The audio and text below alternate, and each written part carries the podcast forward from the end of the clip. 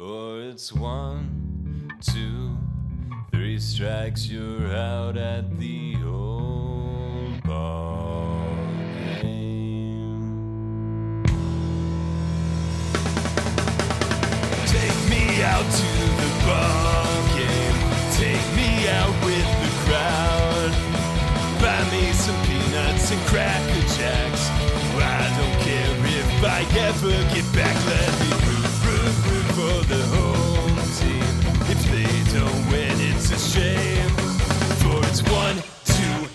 strikes, out at the old ball game.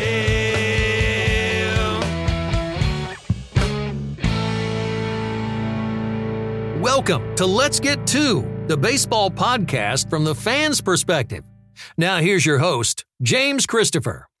And welcome to Let's Get Two. I am your host, James Christopher, and we got a packed show for you today. It's a little all over the place, the kind of show I actually really like. Scott and I are going to talk the apparently 65 page plan for Major League Baseball to come back. Does, does Major League Baseball not realize that Major League Baseball players, generally speaking, can't read? I kid, just a joke. Everyone relax. Uh, we also talk uh, with Go Go Astros. Andy and I are going to whine about how Astros fans and our legacy as a baseball team have largely been mistreated by Major League Baseball. And it's not as dramatic as it sounds because I think we're right. And for Oppo Talko, we bring in our twins expert, but we're not talking about Minnesota. He's talking about an opening day. But I do want to talk a little bit about the KBO and, and Preston Tucker it's been really cool to watch former Astro, you know, and, and, you know, never a great, great player. Um, but always a very likable player and people in the city of Houston liked. And when, when the Astros drafted his brother Kyle, they were pretty excited about it. And so it's been really cool to watch him rake in the Korean, in the KBO.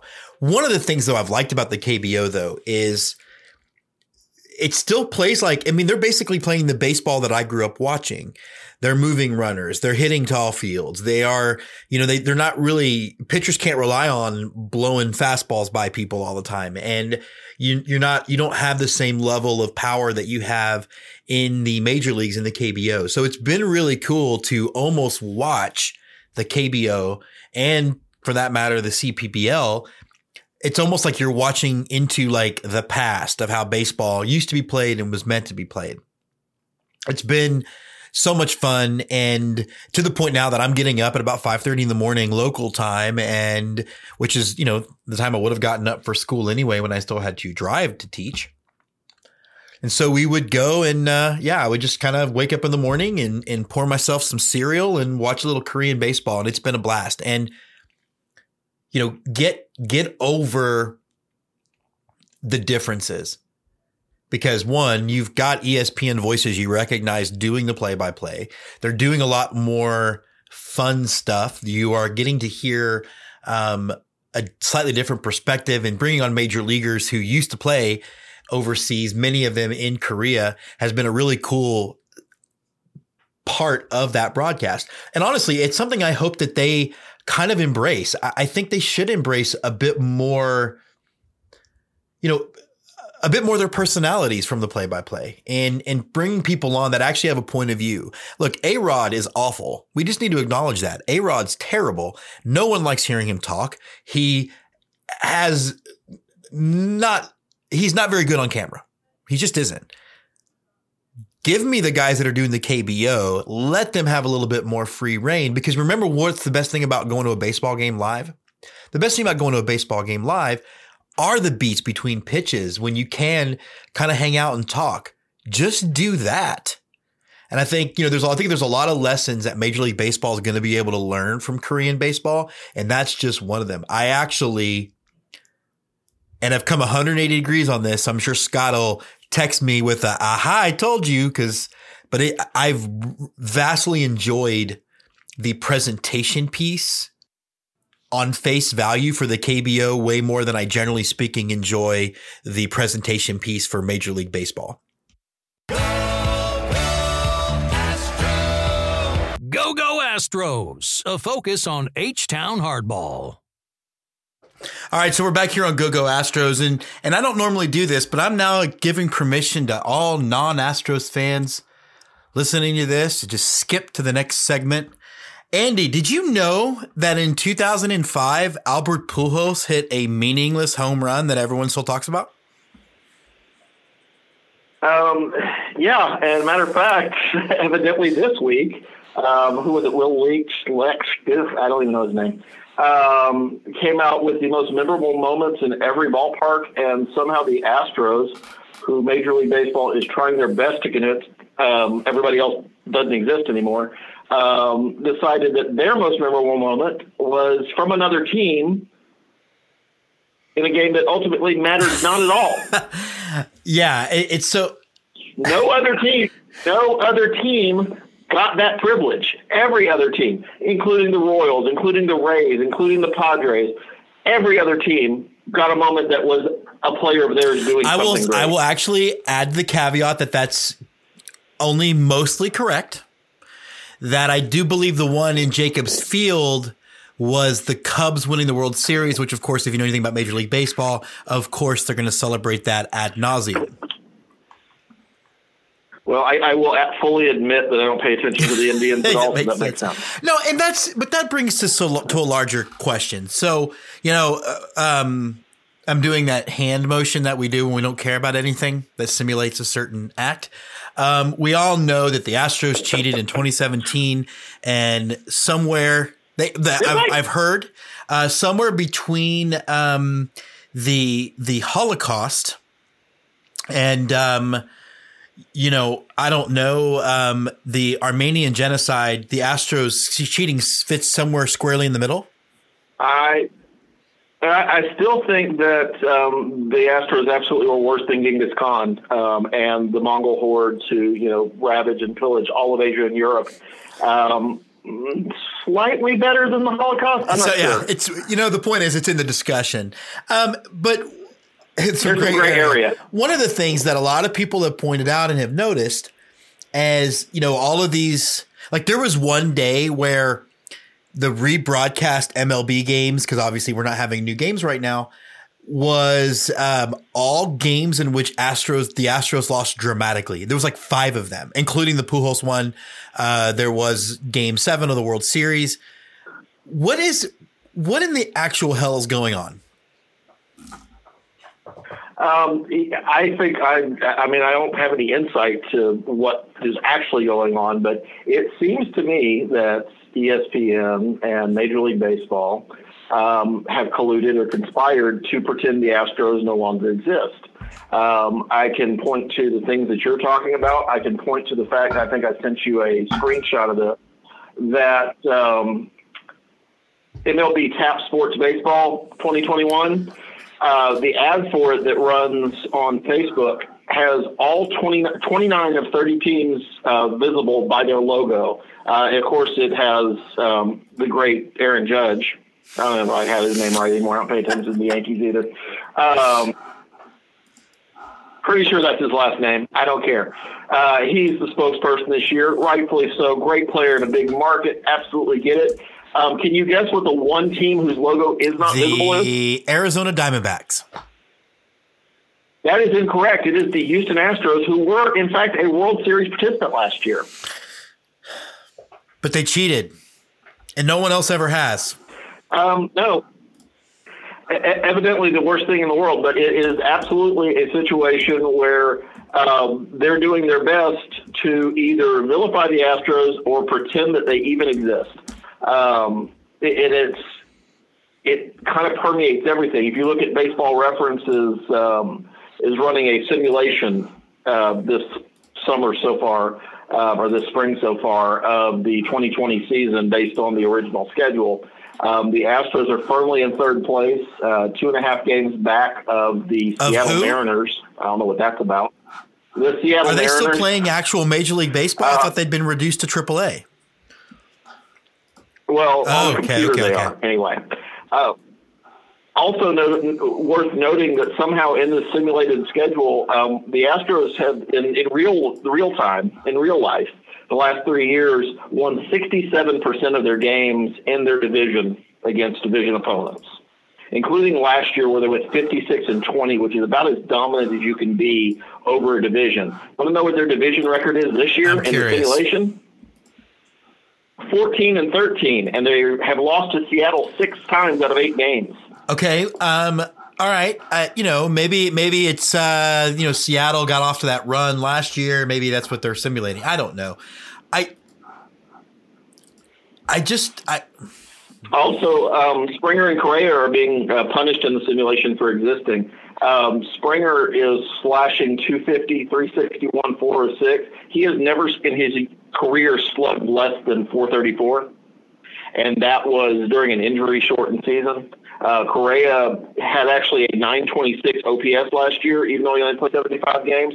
Somehow he is 246, 341, 390, all of which are numbers he's never approached in his career. But somehow in their primes in this simulation, they're going to be two of the worst everyday position players in baseball. I want. uh, You know the the thing is, is that there will be people listening to this that hate listen to it and are going to be like, "Well, what's the big deal?" And I, and I'll tell you what the big deal is. Um, and maybe it's stupid, but you know, when I wake up in the morning and I get that MLB email and it's the best whatever like of each team, you know, we're we're trying to survive a pandemic. I am okay with my job, but my wife is obviously worried about her business. Her entire industry is one of the hardest hit. And so for 30 seconds, whatever it takes me to scroll and read, I want to at least forget about all of this for a second. And so it's, it's, it's disheartening, I guess is the word I'm looking for, that the people behind MLB.com and the rights for Major League Baseball are just are using this as an opportunity to be petty and to continue to stick it to the greatest villains in the history of the earth. and, there there is no other purpose.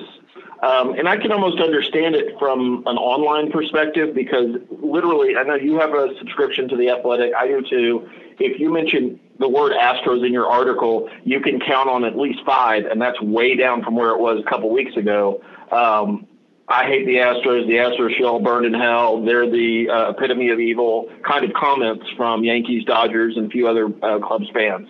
Um, so I get why you might want to avoid that kind of animus, but there's a difference between carefully crafting and completely unrepresenting, or misrepresenting um, what your league is.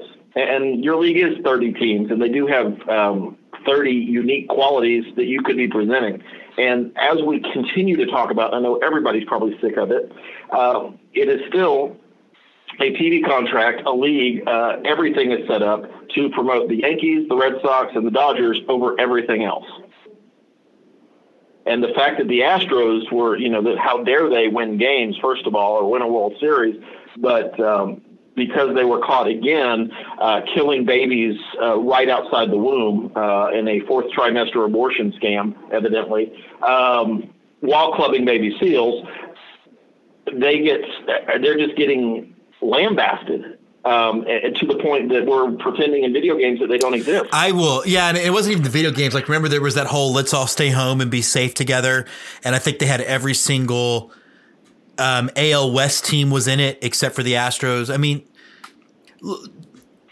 And, and to some point, I can understand that. I understand why, if you were doing a let the kids play promotion this year, you might not want Carlos Correa in it this year. I get that.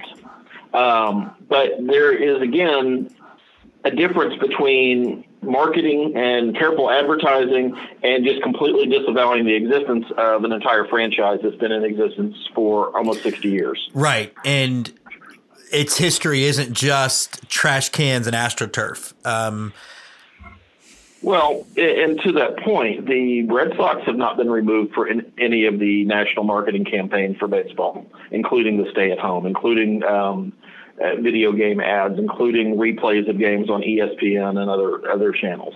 Um, this this is completely exclusively reserved for the Astros, and if you get to see them, to your point, they you only get to see them lose because evidently the only memorable moments they've had are um, as a placeholder for Albert Pujols to wear gray uniforms. You could even, um, I don't, I, it, it gets me so like worked up that I, that I just want to, like, to me, like, I- almost don't care if baseball comes back. Like, that's the, that is the net effect that we're having.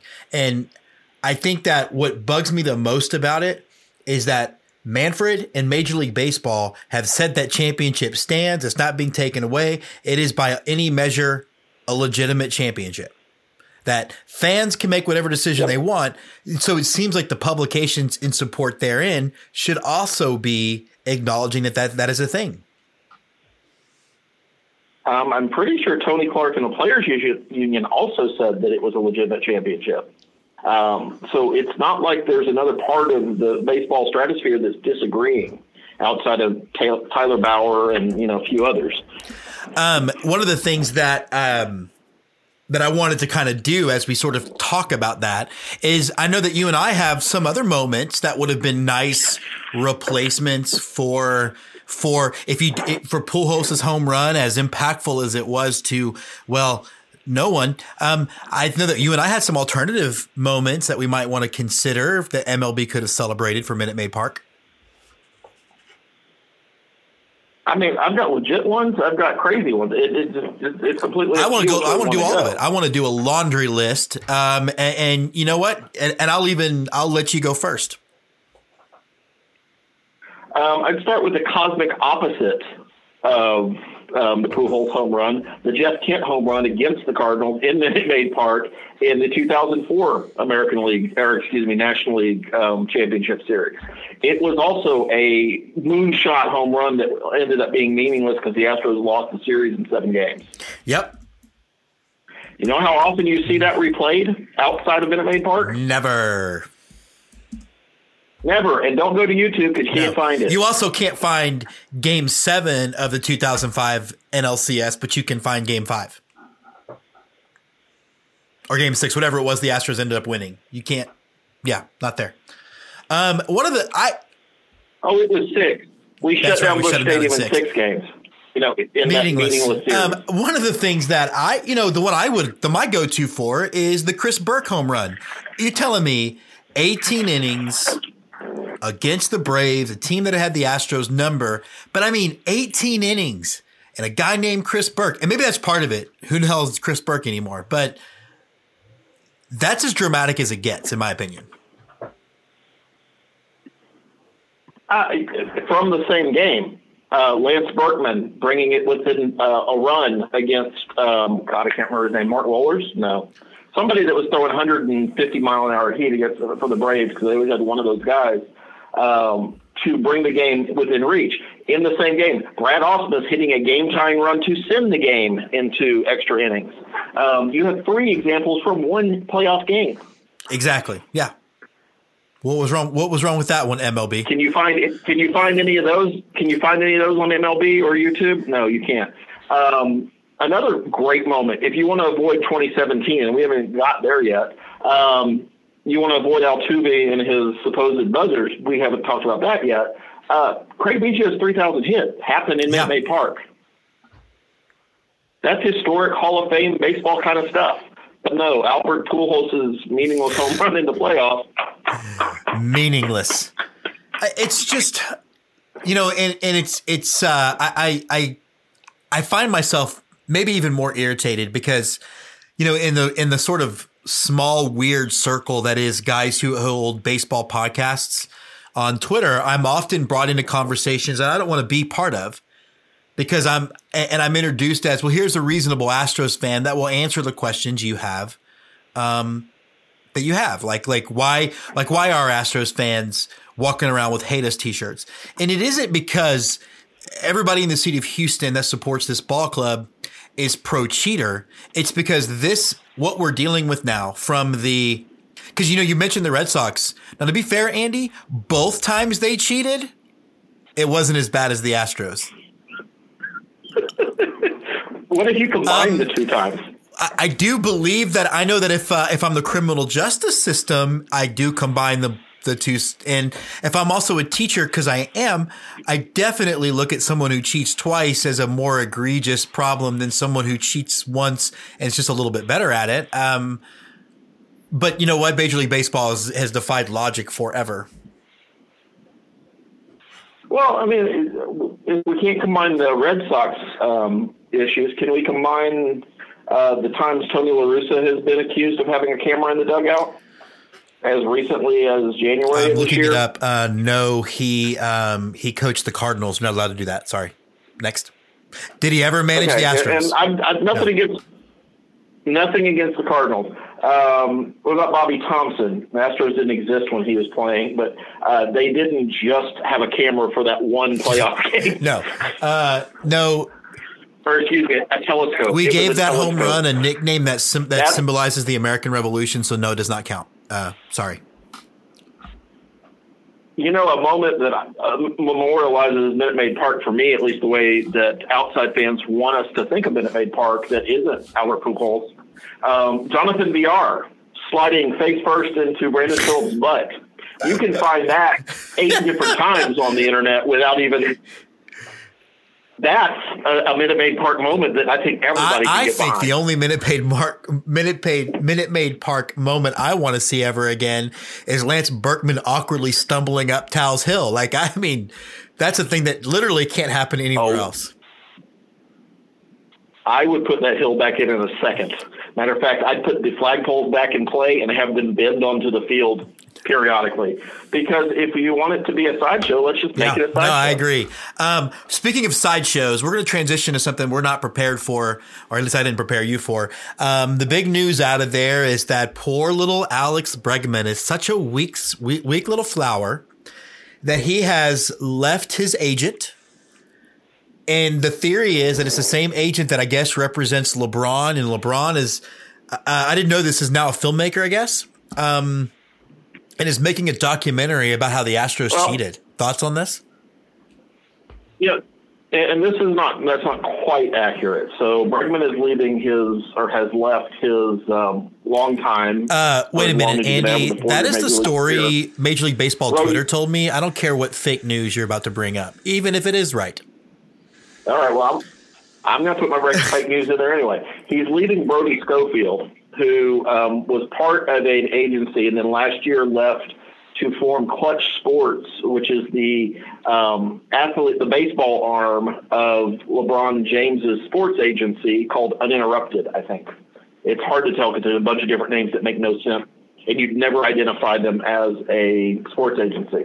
Um, and it is true, LeBron James, who happens to own Alex Bregman's um, sports agency, um, is making a documentary. Um, and evidently it's going to be called, oh, I lost the name. It doesn't really matter, but um, sign something, something, something. It's got a tentative name. You know how filmmakers get. Uh, so anyway, he is producing this documentary um, for Quibi. And I honestly thought Quibi had already gone out of business, but evidently they've only lost five, uh, half a half a billion dollars since January. Um, the only thing I know about Quibi is that they are on the verge of completely shutting down, and also Sophie Turner's leg is in prominent in one of the ads, and that's the only thing I, only reason that I have anything to do with Quibi at all. Um, but it's um, maybe the poor, most poorly timed product launch ever, um, and I'm sure LeBron has some p- part of it, uh, because they are doing short attention span theater at a time in history where everybody's got nothing but time on their hands to watch things. Now, I'm going to ask you a couple of questions because, you know, I'm a filmmaker. Um, I know what it takes to make a documentary. So I want to ask some questions about the project. Um, one, um, are the Astros participating? Um, who knows? Probably not. Does any, I guess nobody cares. Are they going to get? Are they going to get double immunity? it's so it, it's so interesting that he's so. Uh, I do want to talk about um, this a little bit further, but I just think it's so interesting to me that that um, that this purveyor of all that is truth and right in America, LeBron James, is really going to set the record straight on this by not talking to anyone from the Astros organization. Um, because I don't think he has permission from the. I don't even think he has permission from the MLB to be doing this. Quite frankly, now he doesn't really need it, um, but to get more access, he does. But I just think it's interesting that you know, um, LeBron James is ex- is executing and exercising his First Amendment rights that he cares so much about, unless uh, those people live in China. Um, I just have a journalism degree, so I may be unclear. But my thought on documentaries, and you as a filmmaker, I, I hope you're going to correct me, is that you go into the idea of making a documentary without a presupposed into the story that you're supposed to find what the story actually is, a lot like reporting. Uh, you're exactly right. Um, and, and this is where. And you present facts. Um, when you're promoting that you're going to do a documentary covering how the Astros cheated and how the Astros have committed the worst crime against humanity ever, um, that seems to me like you already have the end in mind. Yeah, I would call that like what I refer to Michael Moore's work as a video essay. You have a point that you're trying to prove, you have a thesis. Yeah, you're you're not. Sure. He's not going in there to discover anything. But I do think I want to get back to the China thing. I think the irony here that he is so willing to chat to to to sell the the rights. He's so willing to exercise his First Amendment rights when he doesn't want the people in China to sell it to enjoy those same rights as long as the NBA is making money by supporting a communist regime regime. Well, I don't even think it's the NBA. I think it was personally affecting his ability to promote products in China. So if the Chinese government had taken offense or taken more offense or acted on the offense they took, I think is the more appropriate term, um, to what Daryl Morey, who is the current GM of the Rockets, said about the human conditions in China, and banned the NBA for some period of time, that would have affected LeBron James directly in the pocket. And ultimately, what LeBron James cares about is LeBron James's pocket. So I assume that the only motivation LeBron James would have to make a documentary about anything that wasn't about him was because it was going to somehow make him money. And I don't know how many I don't know how many Yankees and Dodgers fans are going to line up to buy a or sign up for a Quibi subscription to watch five to seven minute clips of a documentary about the Astros. Maybe they all will. Maybe it's the most rabid sports topic of, of the day, um, like it was in January. Um, I think there's probably other stories, and I think our national attention span is certainly going to um, dictate that this thing, if it sees the light of day, isn't going to get a whole lot of traction. Yeah, he's. Uh, it's it's Right. It's categorically the the wrong time for that. I mean, it'll look, here's the thing. Here's what'll happen with it. It'll end up on Twitter in little bitty petty clips and we're going to have to deal with it again until until I just go full like I don't even care anymore and um just unplug from the MLB altogether. Uh, see, and, and I, I agree with you I'm irritated, but I'm also irritated just because I don't have games if I had games to watch, I could overlook a lot of things. Um, the longer, and I know we talked about this last week, but literally the longer that the players um, and the owners fight on trying to come to some agreement, and I still think they're going to come to some agreement, it just highlights the frustration with everything else. Um, I'm used to the Astros being overlooked. I'm used to watching 58 hours of Ken Burns documentaries and having 32 seconds of Astros mentions uh, spread out over like three episodes, by the way. Um, I'm used to national the national game of the week literally only being the Yankees and the Red Sox. Um, so none of this is surprising to me. And if I had games to play with, I can get pretty insular with just those games. But right now, there's nothing else to focus on, and it's so super frustrating.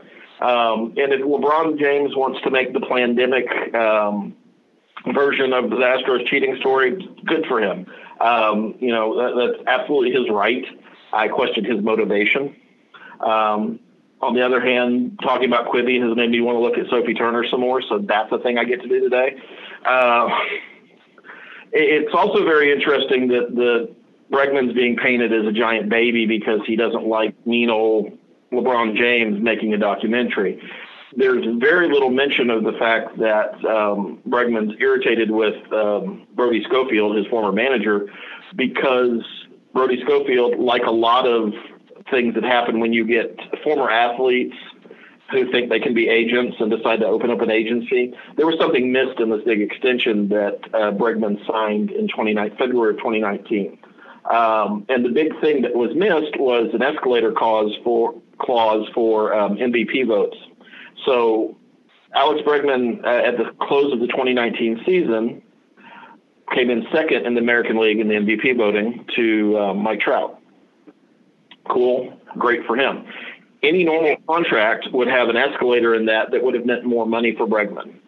Somehow, Scoffield's team missed that um, escalator clause, and um, for this for the 2019 and 2020 season, so he doesn't have escalator clauses until he has bought out a couple of his um, first free agency years. Yeah, so I think 21 and 22 are the first years there's going to be any kind of escalators in there. So Bregman has a right to be pissed off about that. Um, the fact that the agency he is is working for him in theory is making something that undermines his role in baseball. I think is more just fuel to the fire. Um, it's not just, and I don't think Bregman's stupid enough to just make a decision based on a documentary that may or may not ever happen. But it certainly doesn't help when you know the ownership of your agency doesn't necessarily care about you. As, I will tell you this, man. Um, Longhorn fans everywhere are shocked that picking weird people to be your first agent could have a negative effect. Oh, wait a minute. Vince Young and Ricky Williams. Um, okay. So Andy, thanks so much for jumping on. We will be back next week. Until then, you know, um, I hope everybody's safe and just try to do your best to kind of relax this Memorial Day. Maybe get outside and play with your dog. Hey, I hope that Master P doesn't hear you talking about his agent skills. He'll dangle me. He's the, is he the one who dangles people out of windows? I don't know. I can't keep those stories straight, but I do know that Tupac Tupac's dead. so, so you're saying yeah. if there's no uh, episode 32 of season two of Let's Get Two, now we know why. I'm saying Suge Knight is not in prison right now.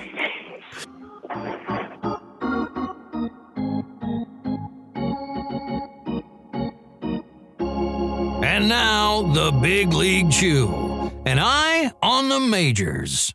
Brought to you by Zoomer Sport. All right, we're excited. We're back here on the Big League Chew with Scott McIntyre. Scott, everyone healthy?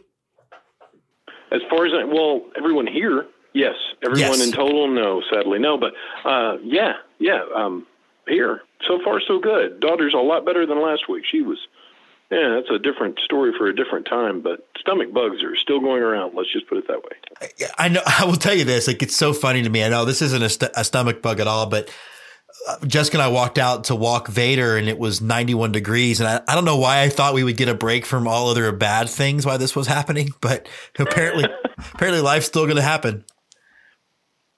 Yeah. Yeah. Still the, uh, and this is the, the weird part, the, the weather's still going up and down and up and down. And so, you get the little bit of uh, the slightest bit of a sinus infection or, or sinus is going crazy and your throat's closing up. You're like, wait, wait, what? Okay, is everything okay? No, everything's good. That's right. I spent all weekend in nurses, nurseries, and greenhouses. So, okay, I don't have it. I'm all right. Yeah, I mean that, that's that's the other thing too, right? You, you start googling yourself with uh, you know allergies or COVID. Um, you know, but speaking of COVID, I don't know if you're aware of this, but there's been no baseball played yet this season. Um, are, are you or no Not major? Here. Yeah, you've heard. But oh my gosh, I am so becoming a fan of the KBO. I love the fundamentals. Well, I will. I want to point out something. So in my opening, um, I have come 180 degrees on the KBO. I actually now prefer just the way they present the game on face value better than I do the way ESPN presents Major League Baseball. I think it is a little bit more relaxed. It seems a little bit more fun. It feels more like you're watching the game with people than it is. Here are some people smarter than you, then they're going to tell you what you've seen. And so I, have gone 180 degrees on it, man. Eduardo Perez is becoming a cult phenomenon in Korea, also through that through that coverage, and and you know you, you're getting because I'm up early in the mornings as it is, so you're getting your text messages blown up by me on a daily. Oh my God! Now. Yeah, yeah especially when Jon Sciambi and um, whose nickname is Boog, I found out, uh, and Eduardo Perez are calling games. I really recommend people to to to to watch that, especially if you need a baseball fix. They start at 4:30 in the morning Central Time, but you know, we also have this thing called DVR, so figure it out. Well, and you know, I, I know, I know. Actually, we had a topic today, but I do want to like bring that up though. Like, I understand that Eduardo Perez and and Boog aren't household names, But you know what? No one's like, okay, so it's one thing when John Smoltz does a game because I think John Smoltz really good, and he's John Smoltz. Yeah. I don't think Alex Rodriguez is good at it. Like he he, um, he's not he's not. Let's let's be honest. I don't think he's super intellectual. I don't think he's very bright. I think that um, he doesn't have very good screen presence. Um, I think Jessica Mendoza was much. I, I would have much rather them kick A Rod out of the booth and, and left Mendoza in. I wish Major League Baseball would realize that we don't care about who's calling the game. We only care that they're good at calling it, and these guys have been great. Yeah, I, I hear you. I mean, I, I think back in the day, the, the best broadcasting duo, well, the broadcasting duo that I grew up with was Joe Garagiola and Tony Kubek. Absolutely. On NBC's Game of the Week. Um, but I also say that historically in America, we have always put people in the booth that that maybe necessarily shouldn't have been in the booth. And if anyone disagrees with that, then please explain to me why Joe Namath was a color commentator for 20 years. So uh, that's yeah, no, I mean you're you are exactly right, and and um, it, like like you sometimes you do hit like gold, like Don Meredith in the old Monday Night Football, like his kind of very Texas thing, it was able to translate uh, uh, over over the airways. I don't think A Rod translates. Uh, obviously, Jason Witten didn't translate. They translated him right back to the NFL. So.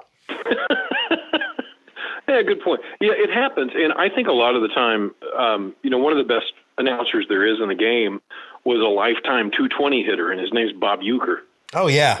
So sometimes the guys that were absolutely at the top of the game, perennial all stars, phenomenal players, they'd always translate well to the booth. But that guy that was the punter for the Giants named Pat Summerall goes on forever to a great, um, great career in the booth. And I think you get the same thing. Uh, you know, nobody, like you said, Eduardo Perez is not a household name, but he was good in a in a in a, uh, in a uniform for a few years, good enough, and now he's a, a heck of a heck of a of a commentator.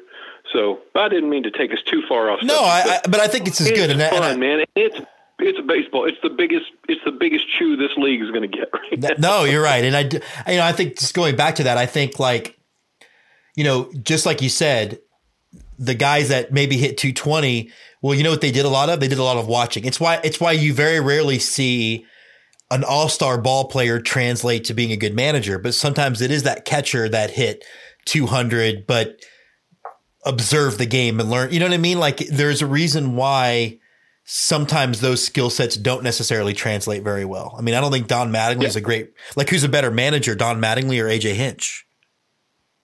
Yeah, no, it's a great point. It's that clubhouse presence. It's the guy who gets it, who didn't, who, who got by on his wiles rather than his God given talent, if you would. And, um, and also the guy who um who, who just brings people together and understands people. He's been the the clubhouse lawyer and the and the clubhouse psychologist. There's there's guys like that in every sport. I mean, football has its Ryan Fitzpatrick's with his Harvard degree, and baseball has its um you know has its Charlie O'Brien's and Bob Ueckers. Yeah.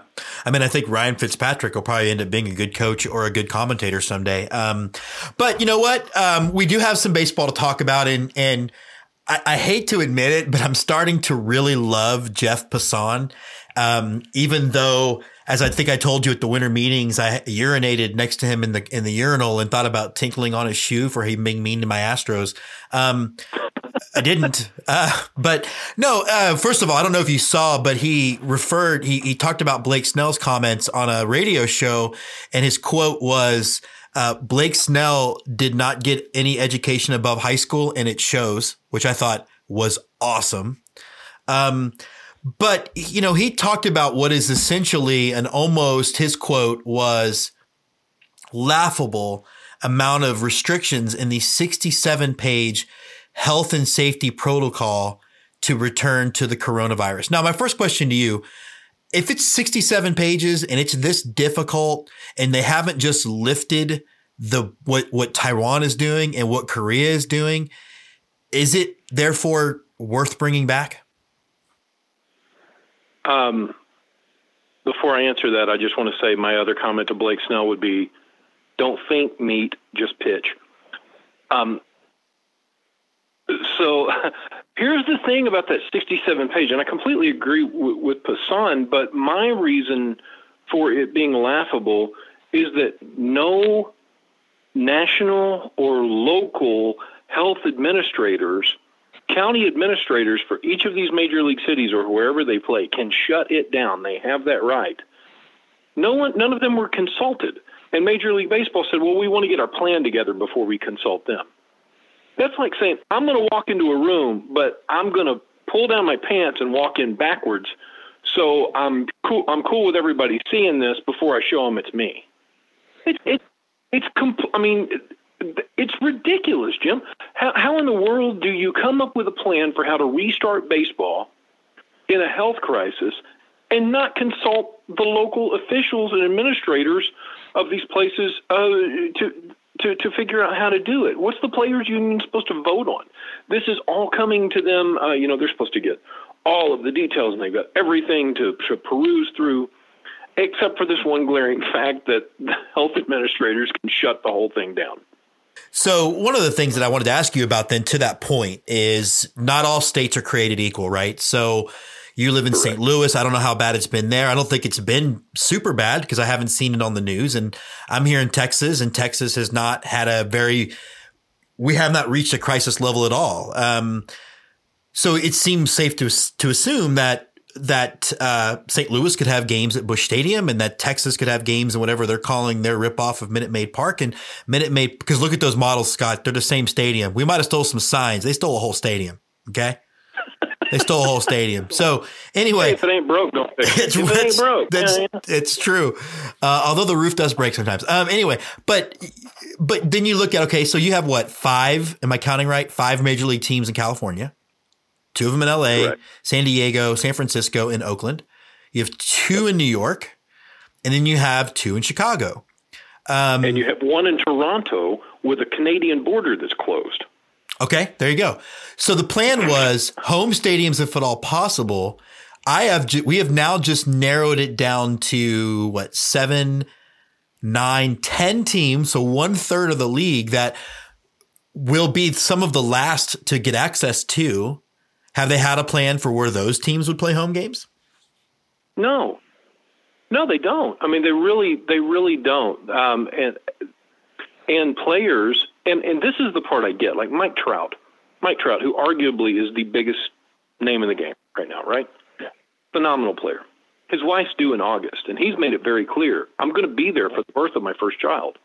Well, so how is Mike Trout supposed to do that if he is, you know, playing a game in Seattle, let's say, and the tra- there's travel restrictions between Seattle and him getting back to L.A or, or it's a harder time for him to get there. I mean, how how do they do that? Or if they've said, "Oh, we're going to put you in a pod and you're going to play in Arizona," but he's been there and he's been around a bunch of people that you know w- w- within the game. Um, how is he supposed to be able to? How, who, who, which hospital official is going to allow him into the into the room when his wife's giving birth? These are these are choices that, frankly, nobody should have to make. Uh, I, you know, I don't care how much money they make or anything, or how little money they make. Nobody should have to make this choice. You should be able to be there for the birth of your child. Period. Uh, you know, I, I think about that. I, I think about, um, you know, players are not going to go toward the pod aspect. You're going to have, like you just pointed out, a third of major league stadiums that are basically not accessible. Um, you know, the more I look at this, it's like I, I would not be surprised if we wind up with a 60 game schedule and a 16 team playoff. I haven't given up hope completely that we're going to play, but but this is, you know, this is. It, it's it's kind of a big deal, right? It's, it's, it's I don't know how they work through it. Yeah, no, it's interesting because you know the NBA obviously is in a very different situation. One, fewer players.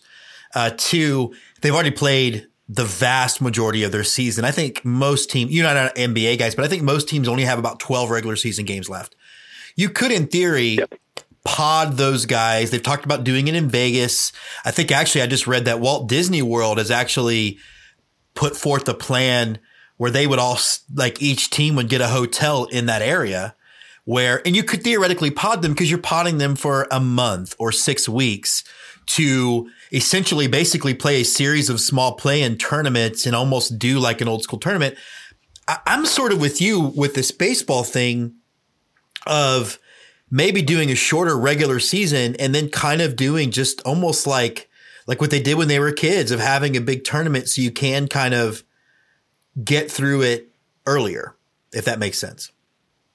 Yeah, it, it does, and I, I think that's the that that's really the only thing that's going to make any sense. I mean, I was I was l- looking at this and I wanted to make sure I was correct. I'm, I'm double checking myself. See, I'm I'm not saying things that aren't true. But 16 of the league's 30 teams are currently under some type of shelter in place order, right? Uh, uh how do you how do you restart the and say, well, you know, we're special because we're baseball. Now look, we could use the shot in the arm across the board. Absolutely, we could use the shot in the arm to um, to get these people playing again. But what happens if there's a spike in one of the you know if you if you're playing in people's home stadiums and one place has a spike? Well, now we can't play there anymore. And what happens if you've come into contact w- with these guys? And oh, by the way, the tests that Major League Baseball says they're going to have they also admit that's going to take away from the testing that's available for the regular people. So you know we're we're baseball saying we're going to test these players frequently to make sure they don't have anything. Um, okay, that that's not daily. They said no, no, not daily, but frequently. What's it? Weekly? Well, frequently. Okay, what is frequently? And they can't define that. So I can't tell you how often you're going to be tested. I can tell you that the tests we're going to take from you are, are going to take away from other other people. I, I just I, really, and, and to your point that you made at the outset of this, you've got Taiwan and the KBO that have already showed this is how you can get to playing again.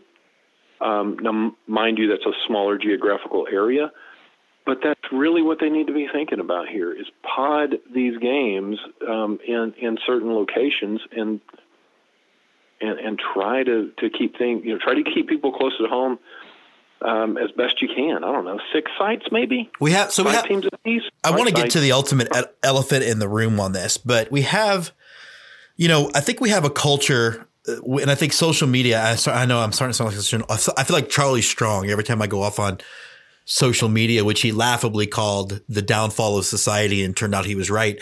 Um, but I think that we have this this tendency now to be first on everything, and so we want to jump to results before the thing that happened first. And, and you're exactly right. Could we use a shot in the, the arm? Baseball has always been there to help get us out of a crisis. The difference is, for the most part, we were through the the crisis before baseball came in to save us. It's not like we played baseball games on 912. You know, we we waited what, uh, 10 days, right? 10 days almost? Quite a while. Yeah. Yeah.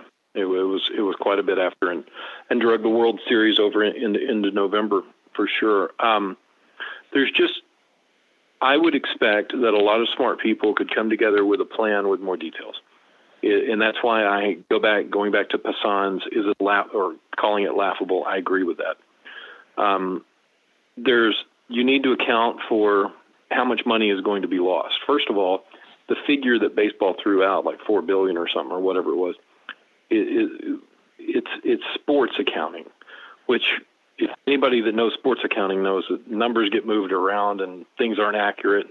A story is told like it wants to be told. Let me let me get to the next point then, because that's where I want to get to, um, and that's ultimately what I want the lion's share of this conversation to be about, because it is the same old song. I feel like I'm in, we're living in an Aerosmith song, man. It's the same old song same old song and dance. Um, so Passan went on to uh, Adrian Wojnarowski's podcast, who I'm sure for those of you who don't know who aren't basketball fans, essentially Adrian Wojnarowski is the Jeff Passan of the NBA and he is the Adam Schefter of the NBA. So they do a podcast together and they talk about just the difference in labor between the NBA and the MLB and that Adam Silver – was able to have a phone call with LeBron and uh, Durant and um, Curry, and they had a very congenial "what's best for the game" call. In baseball, that is impossible because there has never been a the the the the anger between ownership and labor will never go away. And I feel like it's, I feel like we run the risk, man, of it really killing the game this time because if you take away coronavirus and just read the fight, it reads like 1994 all over again, except it's worse now because we are literally watching billionaires and millionaires fight while so many of us every week we are reminded, oh God, thank God I didn't get furlough until, oh my God, I just got furloughed. Um, how is this going to play from an optics perspective? Well, I think first of all, it's it, it it's like we talked about this last week. If the players don't concede, if they take the Blake Snell line in the sand approach, um, that's ridiculous. The players need to be able to come back with this plan with some concessions to say, okay, yeah, we'll do revenue sharing. You want to do 38%, we want 39.5% or something, you know.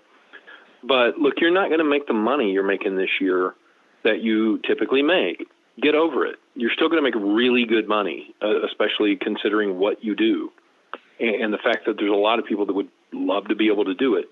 I also go back to the to the fact of you know they're talking about 30 people on the team or 30 people on the active roster with a 20 person taxi squad. That's going to bring in a lot more AAA players, potentially AA players, to fill out um, to fill out rosters. Those, those guys will be happy to play. Trust me. And as we've talked about many times, the game's not that far away from one level to the next. So you have to have the concessions from a financial standpoint. Um, also, and I want to throw this in there because this is important. You're not going to have fans in these stadiums. I think we're all clear on that. And if you do, it's going to be way, way, way late down the line. But I don't think that's going to happen. Baseball, more so than any other sport, because of its pace and its just the people's ability to get up and peruse and go around. Forty percent of profits for major league teams come from concessions and um, and stuff that you buy at games, memorabilia, gear, right? 40% of that, that's greater than any of the other sports. So that money has gone away. You're not going to get that this year. You're not, but of course, you're also you don't have the expenses. But 40% of your income is gone right out of the gate. The ticket sales are not going to happen. So it all comes back to TV revenue and sponsorships. So players got to t- be willing to take that hit. Now, if players come back and they say, "Okay, we're willing to take that hit," and owners can't find a way to then negotiate and meet them a little further halfway. Well, now the onus is back on the owners, looking like the greedy people that, frankly, they are. Um, so, it, what America does not, will not stomach, is watching the rich get richer at the expense of um, uh, of the average American. Baseball not being played because they can't agree on how many hundreds of thousands of dollars they should make that's that's just not a, a, a concept that people are, are, are going to get along with. I do think the game will come back. It always has. It came back from the Black Sox scandal. It came back from the '94 work stoppage. It comes back comes back from every labor crisis. It will come back again, um, but I think it could do more uh, damage, more harm uh, now than ever before. And that was a long way to go with that answer, but there's so many, so many details and so many topics that, that go into that answer. So let's say this, and this is, I think, where um, it'll be a good place to get ready to wrap up. But I think one of the things that I think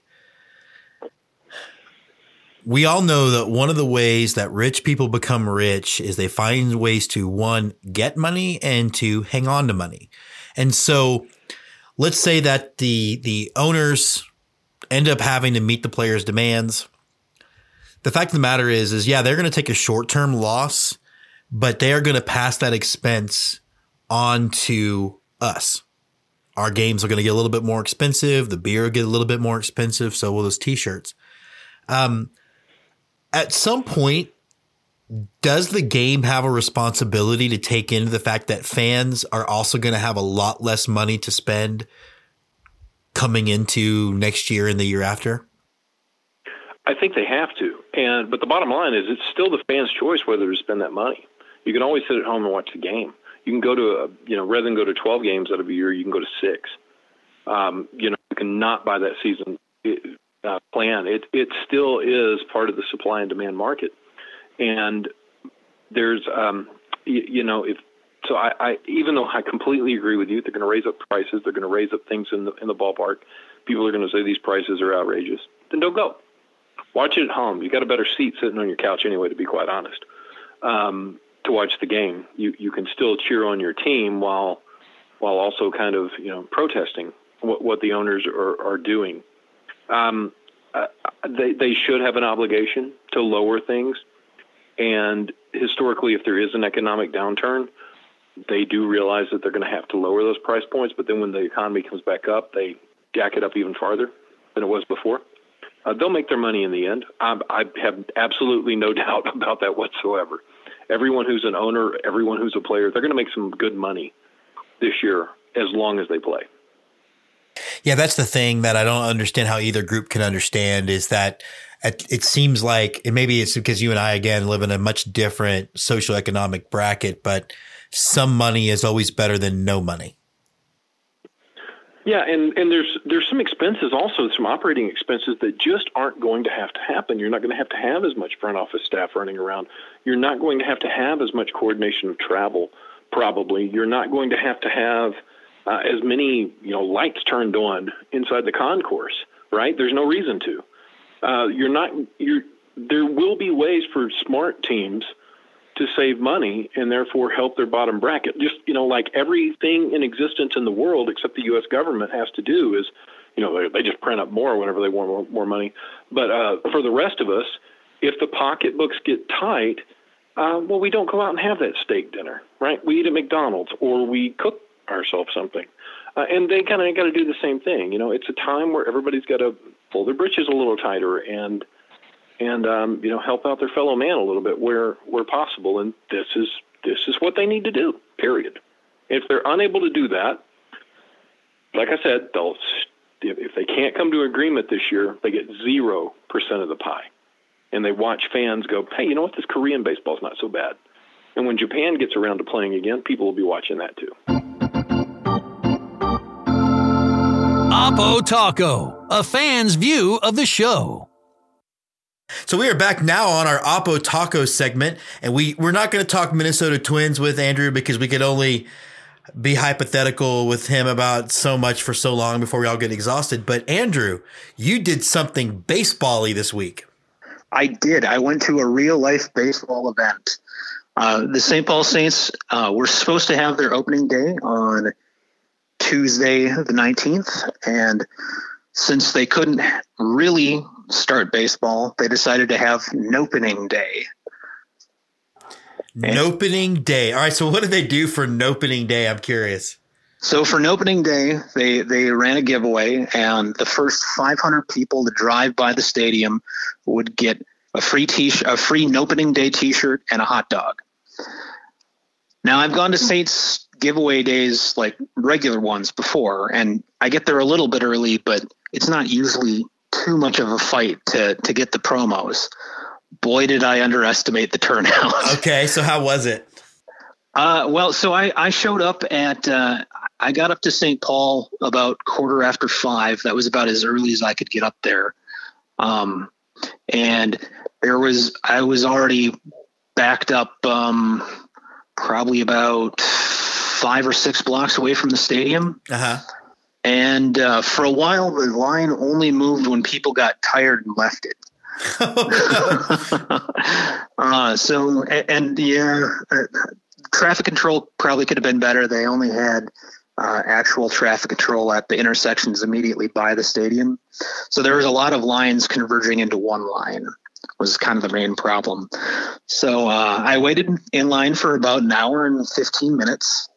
And then uh, up up by the stadium, they had all the ushertainers. And for anybody who's not familiar with that, the St. Paul Saints have all these uh, characters that actors play in the stands that uh, provide in-game entertainment and uh, and I mean they'll point you to things if you need to or anything like that also but they're primarily there just to to liven up the atmosphere and provide more of that family fun that they're famous for. So, um, to see the chef and um, there, there's uh, Gert the Flirt is one of their other ones, and, and an old lady who puts on like thick lipstick and kisses people on the cheek. oh man, um, she's not going to be able to do that when we come up. Oh, probably not. No. Um, but uh, so they had all the characters out there. Everybody was uh, trying to make make it as lively and fun as they could, but they also really had to move people through yeah. because there were so many people there. So by the time I got up there, there weren't any T-shirts left, but they they gave, they were apologetic. They're like, "Hey, sorry. Here's a couple of hats and a coupon for a discount on the shirt because they're selling the shirts on the website. So if anybody wants a St. Paul Saints opening day 2020 T-shirt, you can go on Saints." Uh, saintsbaseball.com and, and buy one. Um, and uh, yeah, and then it, I had to get going. So the stadium's located in kind of a weird spot. It's a beautiful stadium and it's right in downtown St. Paul, but it's right up against the highway too. Okay. So when you're driving past the stadium, you really just have to get right on the highway. so it was kind of get there, get through, and get out of here. And it was fun. I'm glad I did it, but uh, man, it was it was wild. There's there's a lot of people that are uh, are thirsty for some entertainment and for some baseball. I'm sure. Lights, camera, play ball, inside baseball cinema. So for our lights, camera, baseball segment today, I want to talk a little bit about Brockmire. So the season just ended. And with that, the series ended. And, and I'm not going to bring up spoilers. I'm not going to talk about anything specific that happened, but I want to talk about how much better that show was than it had any business being. You know, in many ways, it started out kind of the same way as the movie Zoolander did, where it was kind of making a, a one off character, making fun of a thing, and then it turned into something bigger Zoolander the film and the very forgettable sequel. But of course, four seasons of Brockmire. And, you know, I think that if you would have told me four seasons of Hank Azaria doing the baseball voice for every, just about every line of dialogue spoken, I would have thought it would have been exhausting. But, you know, I'm a writer. That's what I do um, professionally for screen mostly. And was continu- continuously blown away by how well the show, one, sustained a four season character arc where they didn't go back. They did not retread old things. They, in fact, kept the character moving and made him someone that even people I know who didn't don't like baseball liked watching the show. You know, the fact is is that in many ways, Brockmire started out as this self-absorbed, self-destructive guy. Season two was rock bottom. Season three was him really climbing out of it. And I thought one of the best seasons of television that I've seen. In season four, he became the only adult in the room, really. And I think that was such a fascinating way to take it. I don't think they obviously didn't realize that we would actually go through the entire season four of Brockmire with no baseball. I love how they kind of mock the overthinking of how to fix things that are wrong with baseball. I think the turning of Azaria into the commissioner of baseball, like I've done in season four, was a very interesting choice. And I think a way to keep it fresh as opposed to, you know, the easy low hanging fruit of a season four could have been him in the booth with more personal struggles. I, again, I just, I can't applaud the show enough on the character study that it is. And so I highly recommend if you haven't watched it, jump into it. You can you can find it. Um, I think Hulu has all the episodes. And it, again, it's been one of those shows that, like I said before, in many ways like the league, uh, but better than the league, where it was way better than it had any business being. It could have easily been shock humor with no heart or no soul or no point of view, and it didn't do that. So um, kudos to the creative team of Brockmire. I highly hope and highly recommend that all of you check it out because again, it'll it'll be a show that with only 40 episodes will be a regular rewatch for me.